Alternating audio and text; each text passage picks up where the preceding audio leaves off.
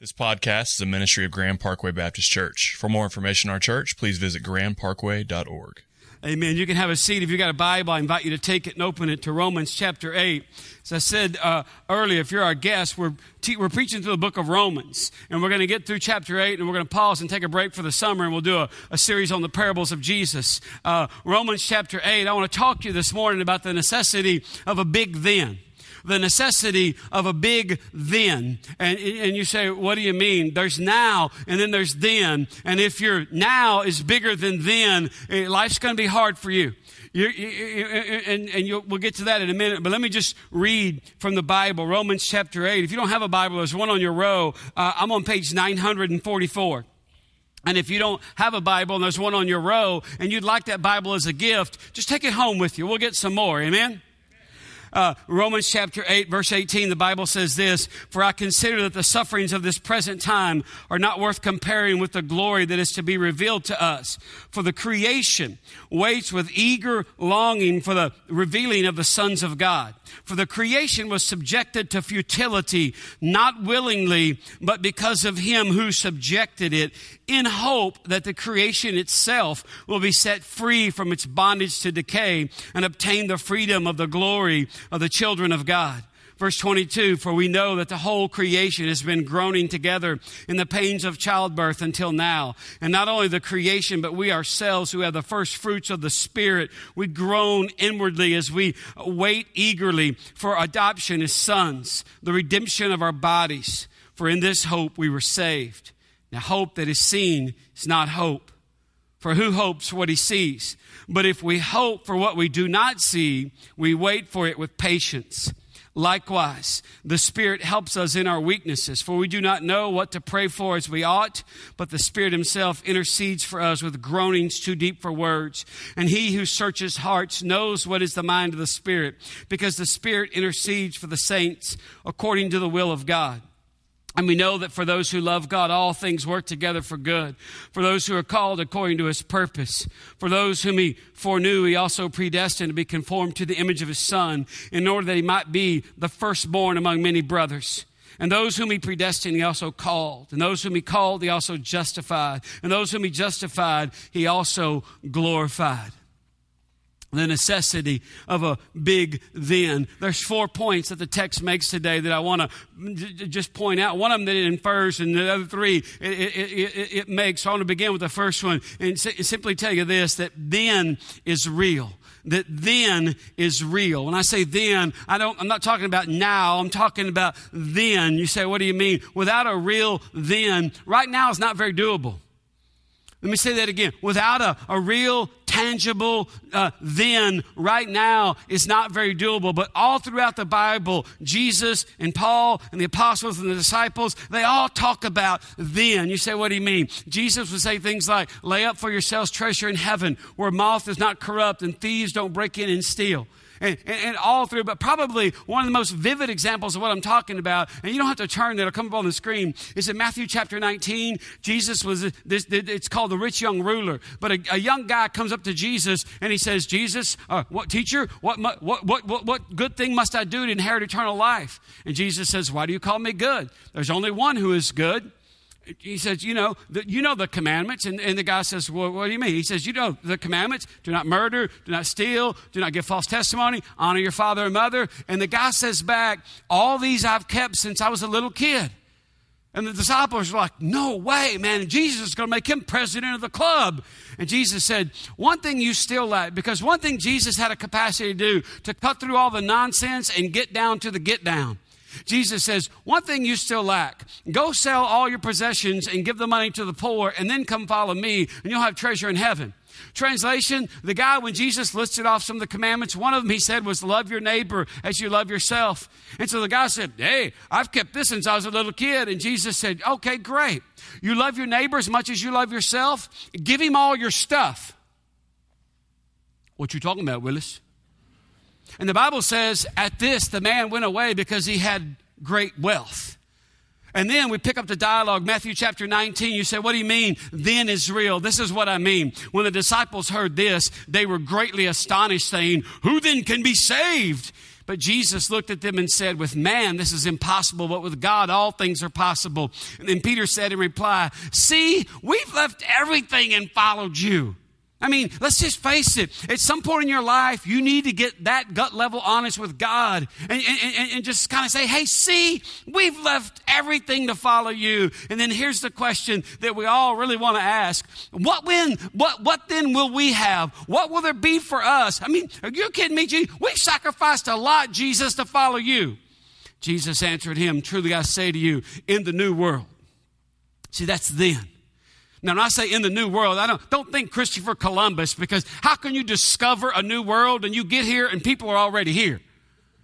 Hello? That's not what we're talking about. You and I don't have a frame of reference for then because we live in the now and the Bible talks about it and we don't think about it enough. And you're kind of like, oh, well, uh, ah. But the older you get, you start thinking about then. Like yesterday, I went and had Turkish tea with my friend Norm West, who is, who is dying of cancer. His body's just eat up with it. And he's sitting on his back porch and he's like, I'm so ready to go to be with Jesus in heaven. And at one point, he closed his eyes and leaned back and I was like, is that cat still breathing? Because this would be kind of creepy right here if he just, just went to be that with Jesus right here. And he opens his eyes, and, and, and every time I walk away, I think, I love Jesus and I want to go to heaven, but I want to play some more golf before I do.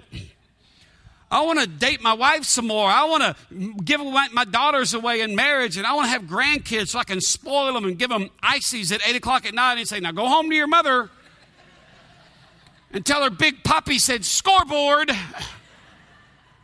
That's right, that's going to be my grandparent name. I'm going to get tattooed on my chest, Big Poppy. So my grandkids come, I can just snap open my shirt and go, Whose house is this? Big Poppy's house. That's right. We don't have rules here. We do whatever we want. It's because your moms are mean. Can't wait for that day. But Jesus says, don't miss it. Jesus says, Truly I say to you, in the new world, in the new world. Why? Because this world is old and it's passing away. But in the new world, when the Son of Man will sit on his glorious throne, you who have followed me will also sit on 12 thrones, judging the 12 tribes of Israel. And everyone who has left houses or brothers or sisters or father or mother or children or lands for my name's sake will receive a hundredfold and will inherit eternal life. But many who are first will be last, and the last first. See, then is real. It's so real and tangible and concrete. Jesus himself said, talks about it as the new world. You say, what's the big deal? Why is then? I mean, then is real. Okay, we get it. Here's the big deal. Without a then, a real, tangible reality, life has no purpose. Obedience has no consequence. The Bible has no relevance and salvation has no meaning. It doesn't matter. If there's not a then, let's all just eat, drink, and be merry because when we die, that's the end of it. Or we got to come to the point and say what the Bible says then is real.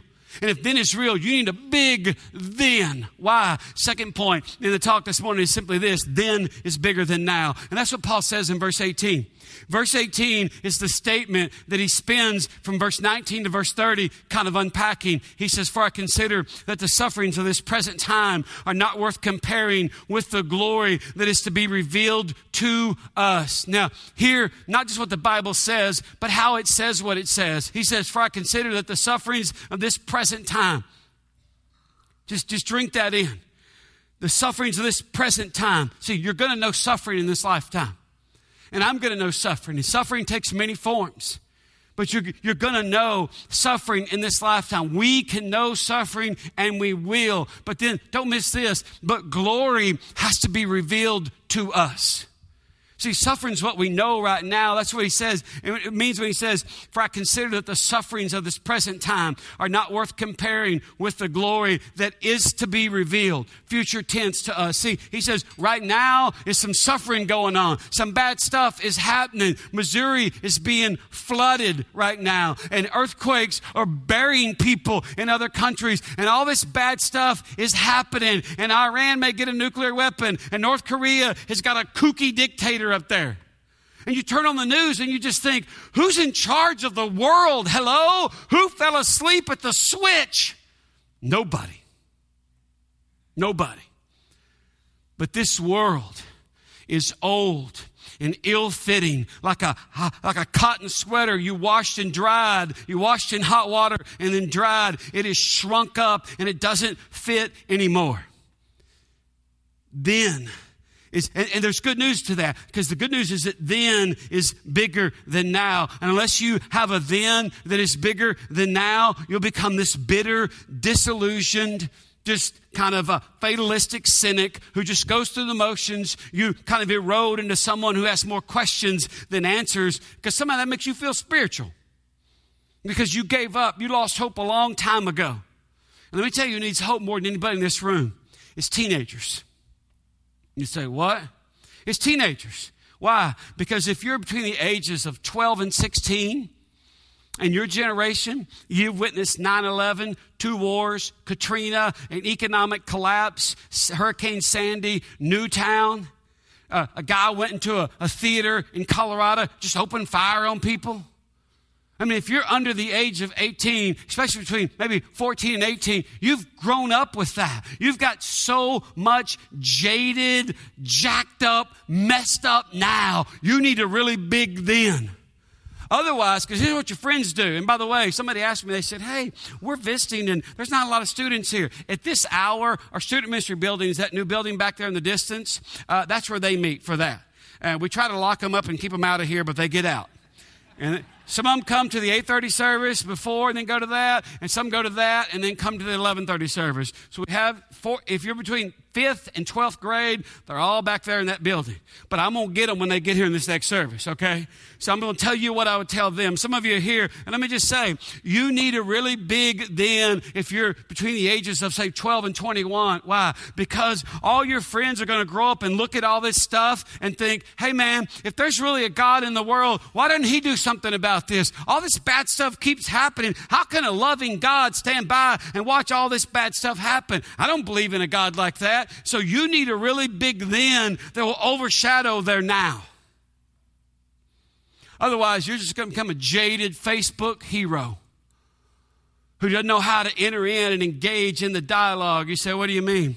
Let me just demonstrate what I'm talking about. This past week, I got up and I had a, a, a one of our people's having surgery at, at, at St. Luke's in downtown. And, and, and if you're visiting today, we love to preach to our people, but we also love to pastor our people we don't want to be strangers to you. So one of our ladies having surgery said, I got to be at the hospital at 545 for a 7 o'clock surgery or 7.30 surgery. I don't want to make you get up that early. I'm like, hey, we're your pastors, okay? I'm going to be there. I'll be there, or Wade will be there, or Lance will be there. Well, we'd love it if you would come. I'd love to. So I went to do that, got done, come driving back to Sugar Land. And I stopped at HEB to get some milk, the one right up here at $59.99. And by the way, when you go in, milk's all the way back in the right corner. And you got to like go through a corn maze to get back there. They got like rotisserie chickens. They got a sushi bar. They got enough wine to float a battleship in that place. And you're just like, I just want some milk. Can you put that stuff up front? No, they want to walk you through all these specialty shops they got. Remember when you were little, all the grocery store aisles lined up one way? No, they got them like this. And then they got some over here like this. And you're like, hey, I'm confused milk, back corner. I know what you're doing, making me walk by all this stuff. You ain't getting me. So I walked back there, I got two gallons of milk, walked up to the front, and I'm just walking my head down, and I glance over, and there's a foot with a tattoo on it. And I'm kind of like, oh, and it says all across the top of the side of her foot right there, Romans 8 18 in big letters. And I thought, I'm preaching that passage on Sunday. It's a sign from God. And there I am with two gallons of milk. And the lady, she was opening up the Fit Foods because they got Fit Foods in the HEB. I don't know what Fit Foods is, but it's right there. It's like healthy or something. And she's unlocking it. And I'm standing there, two gallons of milk. And I said, Why'd you get that verse on your foot? And she turns around like, Really, dude? I'm just showing up to work, okay? And you're going to drop that on me? But she turns around and she says, Excuse me? And I said, That, that tattoo. I mean, no one gets a Bible verse on their foot for without a reason. And I said, What does that say? Because in my mind, I thought, You don't know what that says. You just got that put on your foot because someone dared you. And she didn't bat an eye. She opened, unlocked the thing, and slid it up. And she turned around and she quoted verbatim Romans 8 18. For I consider the sufferings of this present time are not worth comparing with the glory that's going to be revealed to us. And in that moment, the Holy Spirit said, You're talking to a woman who's been through some stuff. And she wasn't old, she was a young lady. And I said, You've been through some suffering in your life? I sure have. What's the hardest thing you've endured in your life? My dad died when I was 15. And there I was with my two gallons of milk and nothing to say. Did they help you get through it? Absolutely. And she didn't use these words, but what she was saying was, I got a then that is bigger than my now. So when my dad died when I was 15, I didn't shake my fist at God and go, How dare you let that happen? Am I sad because my dad died? Absolutely. But is now bigger than then? Absolutely not. And so she just kind of looked at me like, and I looked at her like, if one of you writes a book on how to end an awkward conversation, I'll read it. so I looked at her and I said, okay, thanks. And just walked off, just feeling stupid, like, don't look back. She's staring at you. I know she is. Just went and got in line. And the reason I knew she was staring at me because I went up to the counter and put my things on there, and the wait, the checkout lady was looking back over my head, and I was like, she's staring? Yeah, she's staring at you. What'd you say? You got any tattoos? She said, No, I don't. I said, Then none of your business. Just ring me up. See, then is bigger than now. And here's, here's another thing, students. This is free. If your then is not bigger than now, every, every time you don't get your way, it's the worst thing in the world. Your boyfriend breaks up with you. Oh my God. You should just post on Facebook instead of, what a jerk. You cheated on me with my best friend. Just quote, just post on Facebook, then, dot, dot, dot. That'll drive them crazy. You say, why? Hey, my then's bigger than right now. You think you can do something to me? I'm not saying it doesn't hurt. Are you kidding me? That hurts. No one likes that. But if all you got is right now, and by the way, we live in a world that is infatuated with now. Pepsi says, live for now. You go to the bookstore. I don't care if it's a new, hey, just because something's a New York Times bestseller doesn't mean it's the truth. You get books that say your best life now. If your best life is now, you're going to be bored in heaven for a long time. But it's like we said in the shaping word God makes you in such a way that you can't be completely satisfied in this world. He gives you a little sampling so you can make your mind up. How big is your then? Because, see, you need a big then. It's got to be bigger than now. Of course, every time hardship happens, you're just going to fall apart. Third thing the Bible tells us is that groaning is universal. Look at verse 19. Groaning is universal. What do you mean? Let me tell you this. I don't mean complaining. I don't mean, ah, ah, no. I mean like a woman giving birth. All the men that are married are kind of like, yeah, that's what it was like. All you punky single guys are like, well, what? Oh, yeah, you just wait. Your wife's going to get veins popping out of her head. She's going to grab the side of that bed. It's like a scene from Alien, okay? Something's going to come shooting out. And you're going to be standing there because before you get, when you get your wife pregnant, okay, and, and she's going to say, I want to go to these birthing classes called Lamaze. Save your money and your time. That don't help none because you're out there up at the head of the bed, kind of breathe, breathe, watch me. And your wife's going to grab you. Shut up! Shut up. Don't tell me to breathe again. Then she goes back and grabbing the bed. And then there's a doctor in there. I don't know if there's a doctor or not, but she's got a lab coat on, white with blue in it, and her name embroidered on the pocket. And she's going, That's it, that's it. You're doing it, you're doing it. Push, push, push, push, push from down below, push from down below. And I'm like, Do I have to be in here for this? Give me one good push. And then noise comes out of your wife. It's like sus, it's like the mating call of Sasquatch. And then a baby comes out and you forget all that other stuff. And the doctor says to me, Now, your wife's body is, there's all kinds of hormones coursing through her body. You telling me it's been that way for nine months? I've been living with this crazy woman. I'm burning up. The air's on 52, it can't go any lower. Don't touch me. Can you go sleep on the couch? I need another pillow. How many pillows you need? You got six? And the doctor says, She's just in a state of bliss right now. I'm glad one of us is. What am I saying? That's the kind of groaning. When I say groaning is universal, I don't mean complaining because you didn't get your way, or your girlfriend broke up with you, or this girl you like doesn't like you, or this boy you like doesn't like you. Just totally, totally missing the point. What do you mean? Look at verse 19. Verse 19 says, For the creation waits with eager longing for the revealing of the sons of God.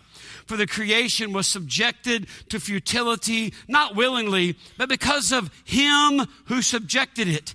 In hope. Who's big enough that they can subject creation? All, everything subhuman. Plants and rocks and trees and skies and seas and fish and all the stuff can subject it all to futility, who also does what he does in hope that the creation itself will be set free from its bondage to decay and obtain the freedom of the glory of the children of God. For we know, verse 22, that the whole creation has been groaning together in the pains of childbirth until now ever since Adam and Eve sinned and God said, Hey, here's the consequence of your sin, and here's what the consequence of the fall is for creation. Think of the most beautiful place you've ever been. And the Bible says it is not as beautiful as it was intended to be because it's under the curse. See, creation is groaning. When you turn on the TV last week and they showed floods in Iowa and Missouri, don't go, oh man, why does a good God let that happen? Think childbirth. Think creation going. Because see, here's the thing. After all the birth pains and all the groaning, a baby comes out. And you don't remember that stuff. Matter of fact, our doctor, our OBGYN said, now your wife probably won't remember things she said to you. Well, I wrote them down. I got a list. Creation groans. Secondly, we groan. We Look at verse 23. Verse 23 says, Hey, and not only the creation, but we ourselves who have the first fruits of the Spirit, we groan inwardly as we wait eagerly for adoption as sons, the redemption of our bodies. For in this hope we were saved. You got to ask yourself, what was the hope of your salvation? What did you hope to get by becoming a Christian? Because if you hope to get, like some unbiblical preachers nowadays teach, if you hope to get a better life and prosperity and a new car and a big house and well behaved kids and a submissive wife and a loyal husband and all that stuff, you're going to be disappointed. The Bible says, hey, very plainly, hey, for we, now, hope, he says in verse 24, for in this hope we were saved. What hope? The redemption of our bodies. That our, one day our bodies are going to be reclaimed by our God who's adopted us. Now, hope that is seen is not hope, for who hopes what he sees? Verse 25, but if we hope for what we do not see, we wait for it with patience. See, creation groans and we groan. That doesn't mean we complain. That just means we have the first fruits of the Spirit. The Holy Spirit is inside of us, get like it's a down payment, guaranteeing that, that, that, what God said He's going to do, He's going to do. And so you're in this world and you're not home yet. And, and, and, and, and here's a phrase my wife and I say a lot we're, we're just a long way from the garden. We're a long way from the way God intended this to be. We just are. That doesn't mean God's not good. What keeps you from becoming this fatalistic, jaded person? People ask me all the time, man, you see so much tragedy and hardship and bad stuff and marriage is falling apart and blah, blah, blah, blah, blah. How do you not just become depressed? And I just smile because I'm very hopeful. Now, I want to kill some people. And going to tell you who I want to kill. I want to kill you people come to my office and go, Yeah, we've been married 17 years, and my husband just looked at me the other day and tell him what you said, honey. Well, I just I just fell out of love with her. I want to jump across my desk and choke you out right there. What do you mean? I just fell out of love. What a cop out. I did a wedding yesterday and I laid the wood to those two weasels. Well, I went easy on him yesterday because we had a nice poolside wedding with this beautiful palm trees in the background, and everybody was there. They had to come see me for five sessions of premarital counseling. And my first question to them was, Why do you think this person is the only person you want to kiss for the rest of your life? Well, I see what it was. See, uh, Pookie Ray Ray, they, uh, well, uh, uh, Say what? Because by getting married, you're saying all my physical affection belongs to this woman. And if you're not willing to do that, just get out of my office right now because it's one less person for me to be mad at. Because I will wake up over your bed with a mat, with a clown mask and an axe.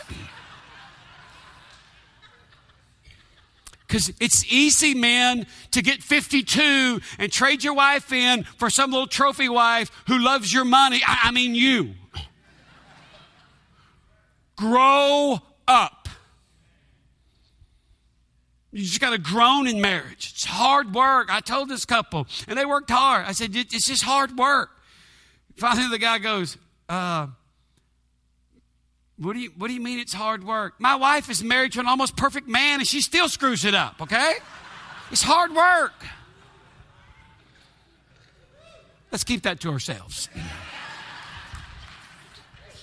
Creation groans. We groan. Thirdly, God groans.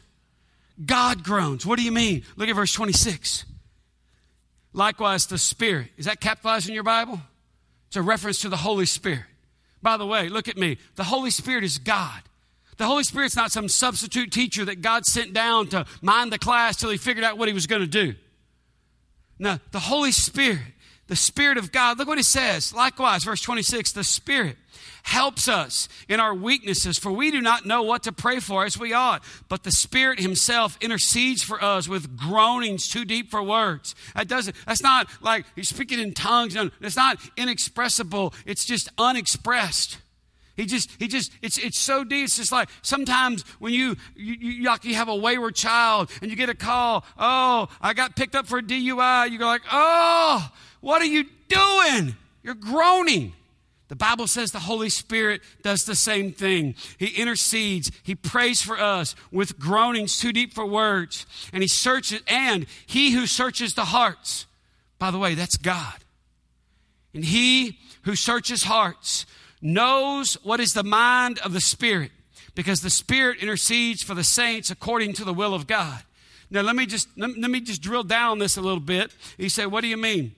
Now, Jesus is in heaven, right? Sitting at the right hand of God. The Bible says that He intercedes for us at the right hand of God. You have an intercessor in heaven, but the Bible also tells you right here in Romans 8, you have an intercessor in your heart. The Holy Spirit is interceding on your behalf that He who searches hearts, God, and he knows the mind of the Spirit, and the Spirit prays to God and, and, and, he prays according to God's will. And later on, when we get to Romans chapter 12, Paul's going to tell us that the will of God is that which is good and perfect and pleasing. And so here's the, here's the application of that. Some of you don't like to pray out loud. Matter of fact, some of your greatest fears is that someone's going to ask you to pray. And you're going to revert to the childhood. God is great. God is good. Let us thank Him for our food. Amen. And your wife's going to go, honey, you're 48. That's a little, that's good. Some of you have come up to me and said, Hey, man, don't ever call me to pray, okay? I would never call on you and embarrass you and say, Hey, Brother Bill, won't you pray? Meet me outside. Here's the deal. This changed my prayer life. When I realized I don't have to use, you don't have to use certain words. You don't have to say certain phrases. You don't have to, oh, I kind of forgot. I kind of stumbled over my words, blah, blah, blah. Somebody asked me, said, hey, sometimes when you get up and pray, I don't know what's going to come out. Neither do I. And I'm not trying to be goofy. It's just, here's the deal. Because the Holy Spirit is interceding on my behalf and He's praying the will of God to God, He's praying in keeping with the will of God, the pressure's off of me. I can just be a son of the Father. You can be a daughter of, of the Father. And my kids, when they, they, they don't worry about what they're going to say to me. They just come right out, whatever's in their heart, they just say it. And they say crazy things every once in a while, like, I feel like you love Madison more than me. I'm too old for that. I go, What do you want? well, I was hoping to go to Buc-ee's. Don't insult me and then think you're going to get your way because I'm awesome, okay? And so when you understand I'm awesome, come and ask me, okay? Come boldly before the throne so you can obtain mercy in your time of need. What does that mean? Go ask your mother. the Bible says that the Spirit of God, that God groans. He intercedes on your behalf. And so you don't have to start praying and go, oh, God, well, you, you know my heart. Yes, He knows your heart. That's why you need to pray. Fourthly and finally, God is faithful. God is faithful. Look at verse 28. Now, let me just say this. Verse 28 doesn't make sense if you take it out of the context of what follows. Verse 28, and we know that those that for those who love God, all things work together for good, for those who are called according to his purpose. If you what we do is we we pull that out of context and we just look around for the last unexplainable thing that we know happened and we go, all right, God, really? God causes all things to work together for good. How are you going to do this? You have such a short, you're obsessed with now and God sees now through the lens of then. And so verse 29 follows and says, for those whom he foreknew, he also predestined to be conformed to the image of his son, in order that we might be the firstborn among many brothers. And those whom he predestined, he also called. And those whom he called, he also justified. And those whom he justified, he also glorified. You say, Well, I, I, I, I don't get it. Let me put it together for you. Look at verse 18 again. Look at what he says. And notice how it says it. For I consider that the sufferings of this present time are not worth comparing. The, the sufferings of this present time, present tense, are not worth comparing with the glory that is to be revealed to us. Future tense. You with me so far? I'm not very smart. If I can get this, you can get this. And then he goes on. The, the word in the Greek, for, the word for, verse 18 is the statement. He spends verse 19 to 30 just unpacking it. And he, the, the, Greek word is gar, G A R. That's where we get our English word for. If you want to understand Romans 8 28, don't say for, say because because. He says in, in, in, verse 28, and we know that for those who love God, all things work together for good. For those who are called according to his purpose. Verse 29, because those whom he foreknew, he also predestined to be conformed to the image of his son, in order that he might be the firstborn among many brothers. And those whom he predestined, he also called. And those whom he called, he also justified. And those whom he justified, he also glorified. All past tense. You're like, uh, so what, what, what does that mean?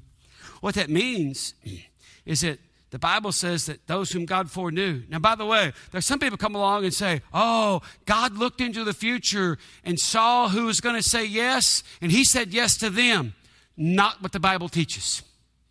Never says, God saw your heart, what you were going to do. Now it says, God knew you.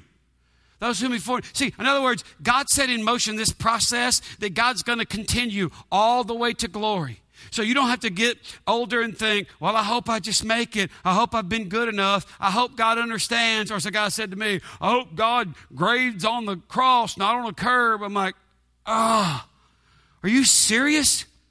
Your future certainty rests on something as cheesy as that? Well, that's kind of what I think. When I say God is faithful, I mean this God that foreknew. He also predestined, past tense. See, our future is past tense to Him. He knows it. He, he, he predestined to be conformed to the image of his son. You can't be conformed to the image of Jesus without some suffering. And so when suffering finds you, don't shake your fist at God and go, Where are you, God? Are you kidding me? Why? Because he says, Hey, those who predestined, they predestined to be conformed to the image of his son in order that we might be the firstborn among many brothers. That you would be the first authentic, real life, down to earth Christian anybody knows. And those whom he predestined, he also called. He called. He called. Remember when he called you? And for me, it was July 5th, 1982. I was sitting in the second row and he called me. He didn't wait for me to come looking for him. He let me hear his voice calling me. And like a dog that hears a silent whistle, my heart just perked up. Like, what? I didn't have words for it. I came forward. This is old school. They had a come down front invitation. I didn't know what to say. I knew my friends went down front because they'd come back from camp and say, I don't drink anymore. I was like, great, more beer for me. Why don't you drink anymore? Well, I rededicated my life. And God was calling me, and I didn't know what that meant, so I came down front, and the preacher said, Why'd you come? And I said, uh, uh, I, I, I need to rededicate my life. and that cat squeezed my hand. And I was like, You want to go right here, old man? And he smiled and he said, You can't rededicate something you don't have. Have you ever given your life to Christ, son? I said, How do you know? He goes, You're a changed man. No, I'm the same person I've always been. And then he squeezed my hand again. I'm going to knock this fool out right here. And then go to hell on a slipping slide. You say, Why didn't you? Because that cat smiled, big toothy grin. Then you don't know Jesus.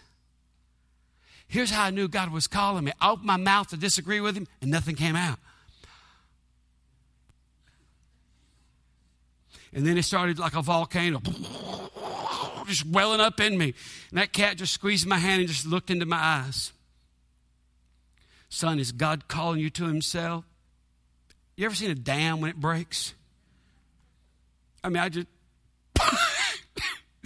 and he just patted me. Come here, let me, let me get a counselor.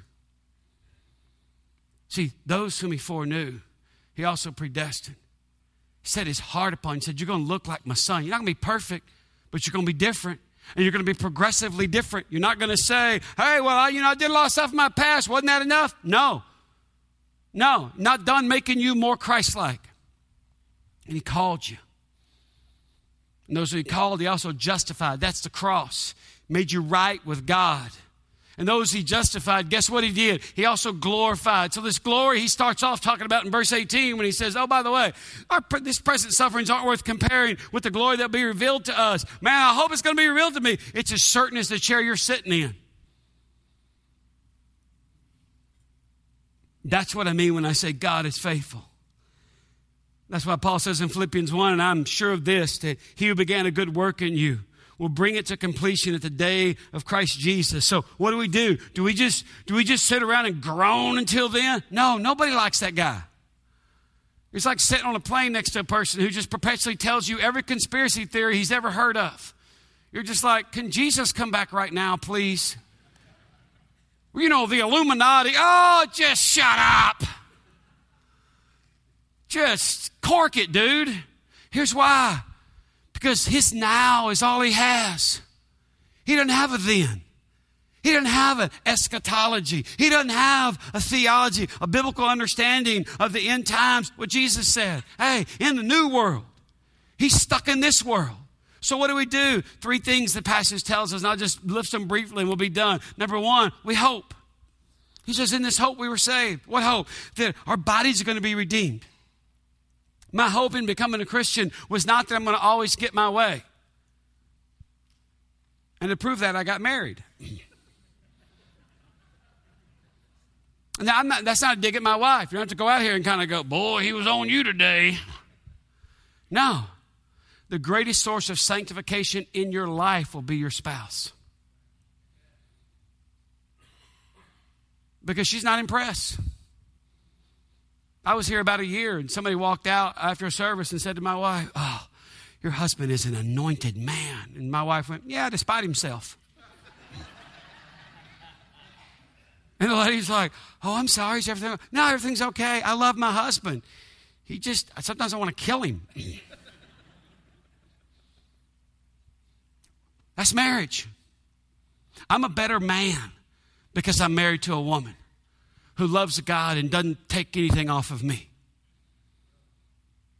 And you will be too. Women, stop holding back on your husband. Lay the wood to that monkey.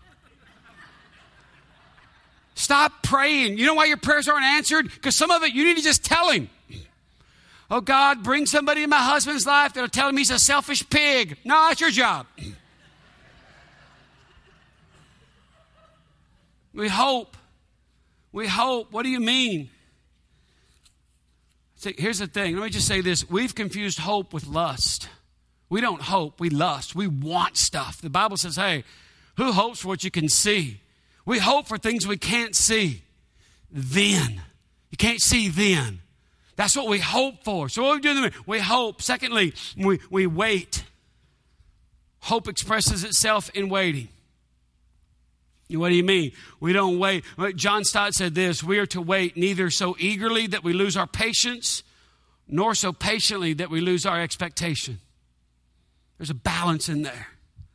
It's this active waiting. And finally, we pray. You just pray. You ain't got to be perfect, you ain't got to be right, you ain't got to have it all together, but you pray. Not just in your head or silently and then squeeze your spouse's hand. You pray out loud. You kick the door of your kid's bedroom in and walk in and say, hey, before you go to bed, Dad wants to pray with you. Man, let me just, that's easy with my nine year old. I pray with her every night. My 15 year old, I walk in her bedroom, she looks like, What are you doing in here? This is my room. I'm going to snoop around while I'm in here. You, pray, you pray. Because the Holy Spirit's praying perfect prayers, guess what? You're free to pray imperfect prayers. You're not trying to impress Him. You don't have to say big words, whatever. You can just say what's in your heart. That's the necessity of a big then. Because in this world, look at me, I'm done. In this world, you're going to have some nows that are overwhelming. Unless you have a really big then, it's going to tip you over and you're just going to leave the faith. You're just going to go, I, I don't want to believe in a God that, that, that, that's like this. But if you have a big then, it changes the way you see every now. Stand to your feet. Let me speak a blessing over you. Hold your hands out.